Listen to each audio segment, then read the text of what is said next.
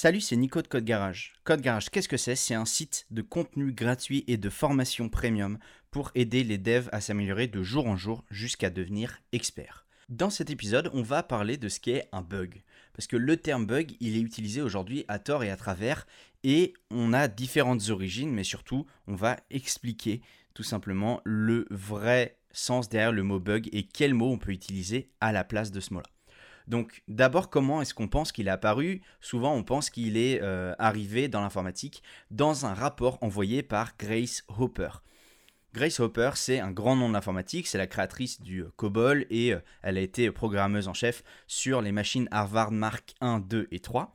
Et l'histoire raconte qu'elle ait trouvé et repéré une défaillance due à une mythe, l'insecte, coincé dans un des relais du, de l'ordinateur Mark II. Alors la première chose, c'est qu'en vrai, l'insecte en question, elle a été découvert non pas par Grace Hopper, mais par un des opérateurs qui travaillait sur la machine. Et donc elle l'a effectivement consigné dans un rapport officiel, ce qui a laissé une trace bah, indélébile dans notre histoire. Mais ce qu'il y a surtout à retenir, c'est que le terme bug, il n'est pas arrivé avec l'informatique. C'est un mot qui était déjà utilisé dans le jargon de l'ingénierie, à tel point bah, qu'on en retrouve des traces euh, de son utilisation, par exemple par Thomas Edison quand il parle de ses inventions, et aussi par Isaac Asimov à propos bah, de ses robots fictifs dans ses romans. Mais en réalité, depuis son apparition, et eh ben en fait, l'utilisation de cet anglicisme du mot euh, bug, insecte, elle n'a jamais été aussi fréquente et ça renferme souvent bien trop de sens différents pour un simple mot à trois lettres. Alors c'est quoi les sens cachés derrière le mot bug. En fait, généralement, dans la gestion d'un projet informatique, un développeur se voit remonter de nombreux bugs et de nature très très différente. La couleur du texte n'est pas la bonne, euh, le bouton il apparaît pas, il manque un mot, l'application s'arrête brusquement, etc., etc. En fait, tous ces retours sont dus à des erreurs de l'équipe de développement, ou parfois de l'équipe projet en général, et ce sont des erreurs qui peuvent avoir des conséquences minimes ou non sur le produit final. Donc on va explorer un peu plus en profondeur les différents termes alternatifs et plus précis qu'on peut employer pour désigner un bug selon la gravité de la conséquence qu'il introduit dans le logiciel. On va pouvoir par exemple parler d'un défaut. Un défaut, ça désigne une divergence par rapport aux spécifications et au rendu attendu par, on va dire, le commanditaire ou la commanditaire du projet. On peut parler d'un défaut graphique, d'un défaut de rédaction, d'un défaut fonctionnel, etc. etc. En fait, n'importe quelle erreur qui aurait entraîné un état différent de l'état attendu, c'est un défaut. Mais si cette erreur en question n'entraîne qu'un simple défaut, alors bah, les conséquences, elles ne sont pas très graves et certains défauts peuvent même être laissés de côté s'ils ne sont pas prioritaires dans euh, l'ordre de correction.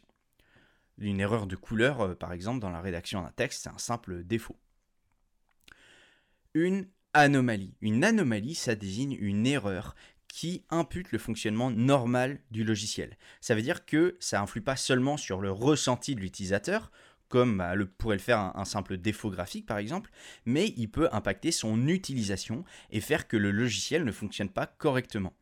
Une anomalie, ça implique pas que le logiciel soit inutilisable, mais simplement que le comportement de ce dernier ne bah, soit pas celui attendu, ce qui peut être problématique.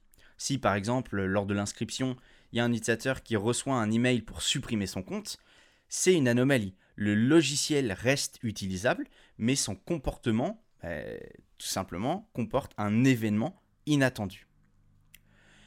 Et pour finir, on va aussi pouvoir parler de défaillance. Une défaillance, c'est le niveau le plus haut de problème que peut provoquer une erreur de développement. Ça implique que le logiciel ou une partie du logiciel n'est pas utilisable ou que son fonctionnement diverge tellement de celui qui est attendu qu'il en devient inutile. Une défaillance, ça doit être réglé sans attendre et ça ne peut pas être remis au lendemain parce que l'ensemble du côté fonctionnel du produit est en jeu. Par exemple, un crash dès le lancement de l'application, c'est un exemple typique de défaillance. Mais on en a plein et ça peut être des problèmes qu'on va appeler des problèmes bloquants.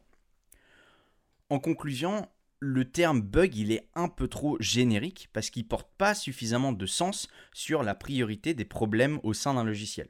C'est pour ça qu'à la place, le mieux c'est de préférer des termes comme défaut, qui est une divergence par rapport aux attentes du projet, une anomalie, qui est un fonctionnement incorrect, ou encore une défaillance, le logiciel ou la fonctionnalité n'est pas du tout utilisable.